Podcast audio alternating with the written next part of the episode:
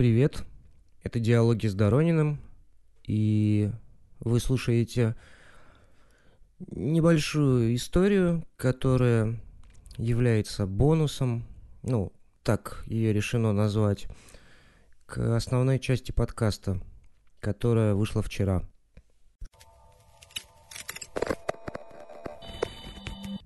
В тот момент, когда я закончил пребывание в своем первом реабилитационном центре – по выходу из него встал вопрос о том, чего я хочу. Ну, то есть э, я научился в стенах заведения пребывать трезвым, что, в общем-то, было несложно, да, когда ты находишься в учреждении, где все способствует тому, чтобы ты не торчал. А когда я вышел и оказался на улице, ну, условно на улице, то вопрос оставаться трезвым и дальнейшие планы на жизнь встал достаточно остро. Я отправился на группу взаимопомощи анонимных наркоманов. Прекрасно помню свой первый поход туда. Здание находилось на окраине города. Я совершенно никого не знал, но у меня была рекомендация из реабилитационного центра посещать собрание 90 дней. То есть есть такое правило 90, 90 на 90. 90 дней, 90 собраний.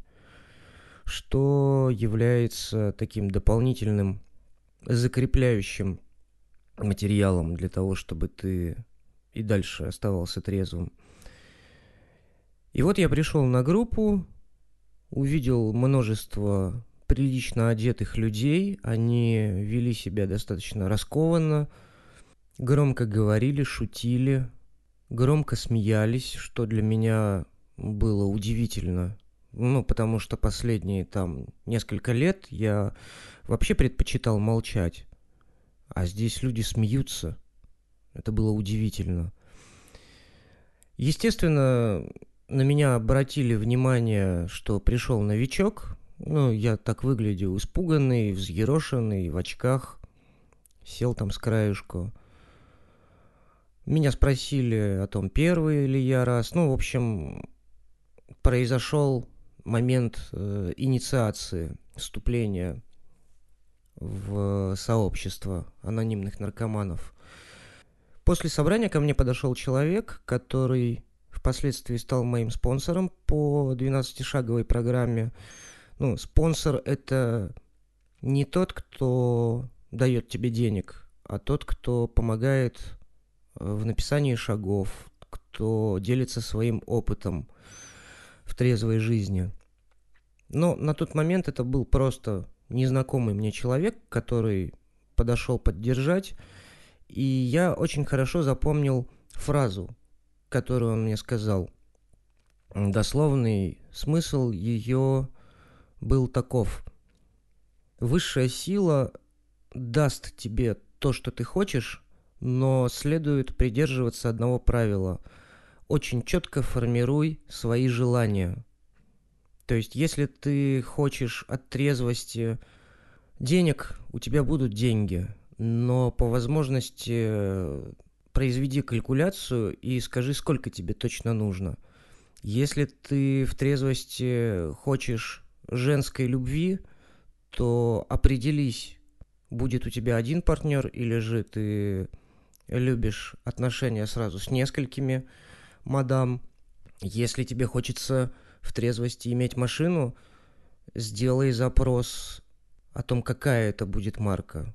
Потому что у высшей силы с чувством юмора очень своеобразно, и на твой запрос об автомобиле тебе могут предложить Запорожец, а ты хочешь BMW. Естественно, все это не упадет с неба, и для достижения этих целей тебе придется потрудиться в ежедневном режиме, но, собственно говоря, в этом суть и есть. Я был очень удивлен тому, что трезвость вообще оказалась такой, ну, ну, обычной жизнью. То есть, когда я поднимался по ступеням навстречу своему первому рехабу, у меня в голове была установка о том, что сейчас я научусь трезвиться, завяжу с наркотой, и дальше все будет весело и празднично. Но по факту оказалось то, что я начал жить жизнью обычного человека. И в ней происходили разные ситуации, случаи. Не всегда они были веселыми и праздничными. Но я-то имел другую установку. То есть э, я почему-то придумал себе, что все будет э, как в цирке. Сейчас зажжется свет и поедут медведи на велосипеде. А по факту нужно для того, чтобы иметь деньги и для того, чтобы у тебя под окнами стоял автомобиль, на него нужно заработать. И для этого нужно трудиться. И кем трудиться, тоже большой вопрос. Ведь э, хорошо людям, которые после репцентра возвращаются к своей работе, которую, на которую они подзабили слегка. А если ты торчал 10 лет, и все эти 10 лет э, единственный, единственным твоим занятием было намутить денег и кайфа, то кем меня возьмут? Разве что курьером. И то с большой опаской. Так вот, я не особо прислушался к тому, что сказал мой новый знакомый.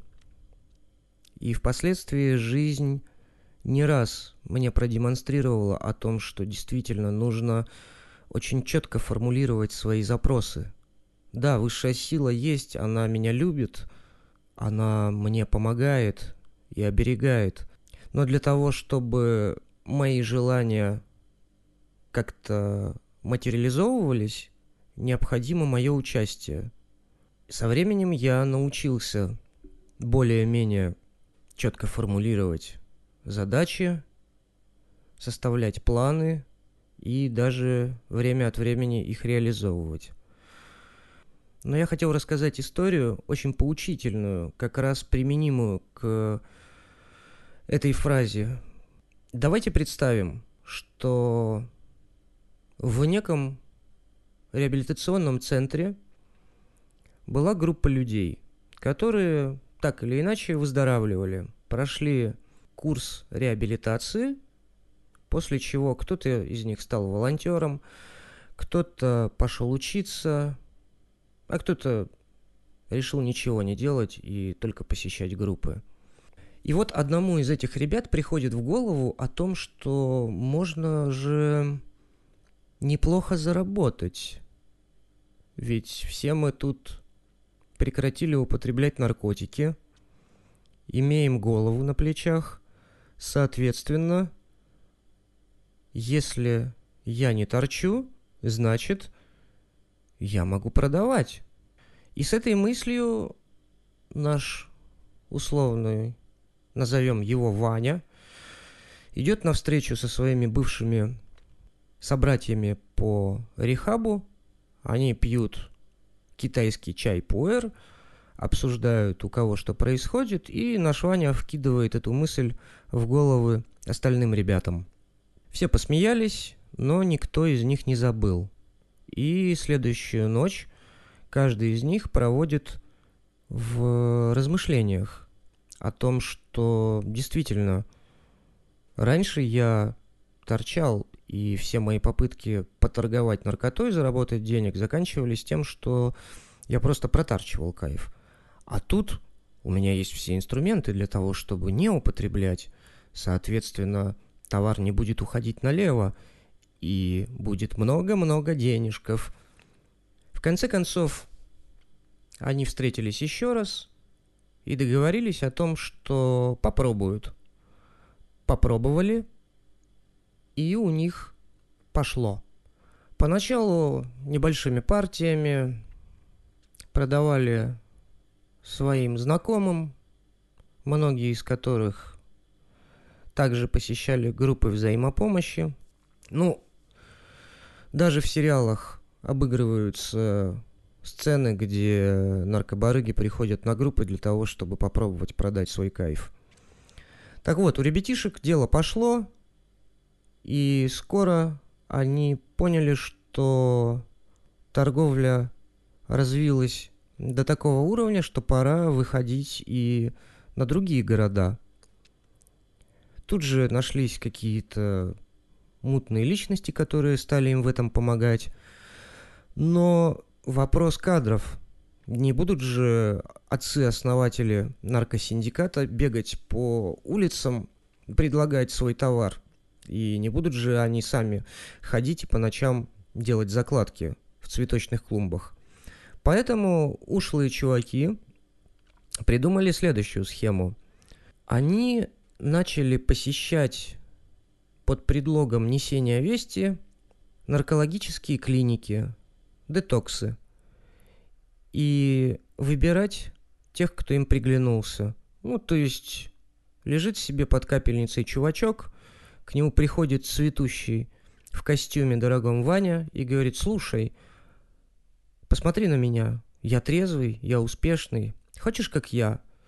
Естественно, товарищ под капельницей, впечатленный дорогим парфюмом, которым благоухает Ваня, соглашается, и после этого Ваня за свой счет устраивает нашего пациента в платный рехаб. Естественно, Ваня говорит э, нашему несчастному о том, что в конце концов придется тебе отработать эти деньги, но сейчас ты не парься. Мы об этом поговорим с тобой, когда ты будешь оставаться трезвым. Проходит 2-3 месяца, наш клиент заканчивает репцентр, он делает успехи, он планирует в конце концов стать тоже консультантом, нести добро. И тут появляется Ваня, который приходит в еще более дорогом костюме, приезжает на еще более дорогой тачке и, помахивая самой последней моделью телефона, на тот момент я не помню, что там были за телефоны, но еще не смартфоны, не айфоны, а кнопочные, говорит о том, что, слушай, братан, пришел, пришло время выплатить долги, поэтому тебе придется поработать. К сожалению, у очень многих людей одним из э, основных желаний в трезвости является много денег. И дальше этого желания, дальше этой мечты как-то соображение и воображение не идет. Ваня умеет быть убедительным, и поэтому наш товарищ, знакомство с которым началось э, на детоксе, в конце концов становится рядовым курьером. Перевозит наркотики, делает закладки. Со временем он подрастает, начинает отвечать за большие объемы и точно таким же образом подыскивает себе сотрудников. В течение года эти ребятишки, которые начинали с шуток за чашечкой пуэра о том, как они станут очередными Пабло Эскобарами, сеть разрастается до огромного магазина с огромными объемами продаж. Некоторым из участников этой преступной группировки становится уже страшно спать, потому что рано или поздно за ними должны прийти. Не может быть иначе. Кто-то отваливается из этого бизнеса. И в конце концов, то есть они попадают в разработку, за ними приходят одновременно. Выясняется, что у ребятишек, кроме кредитных BMW и съемных квартир, по сути, за душой ничего нет – Объявляются сборы на оплату работы адвокатов. Большая часть организаторов садится за решетку, получают какие-то космические сроки. Курьеры уезжают с меньшими сроками. И несколько человек из организаторов умудряются каким-то образом пропетлять и просто исчезнуть. Но через год, через два кто-то из них попадается на банальной проверке документов на дороге, кто-то не проходит паспортный контроль, пытаясь улететь в Турцию. Все оказываются за решеткой.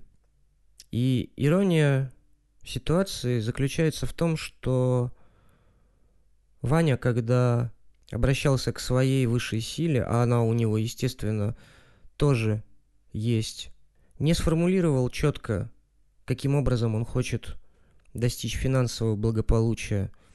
Поэтому деньги к нему пришли тем единственным способом, которым он в свое время умел зарабатывать. Ну, умел зарабатывать, наверное, сказано громко, тем способом, которым он пытался зарабатывать. Вот я только что рассказал вам историю о том, что желательно, когда обращаешься к высшей силе с очередным запросом, четко формулировать конечную цель. Я стараюсь придерживаться этого правила и должен вам сказать, что это оправдано. Спасибо за внимание. На этом бонусная история заканчивается. Спасибо за то, что дослушали эту историю до конца. До новых встреч. В описании подкаста вы можете увидеть все соцсети, которые я веду. Как правило, я быстро отвечаю в Телеграм. Также, если вам нравится то, чем мы занимаемся, вы можете отправить нам донат. Существует несколько вариантов, как это можно сделать. Там простым переводом или же отправить нам какую-либо из криптовалют. Из ближайших покупок, которые планируются нами для подкаста, это будут наушники. Ну и потихонечку начнем копить на новый ноутбук. Возможно, что рано или поздно у нас все получится.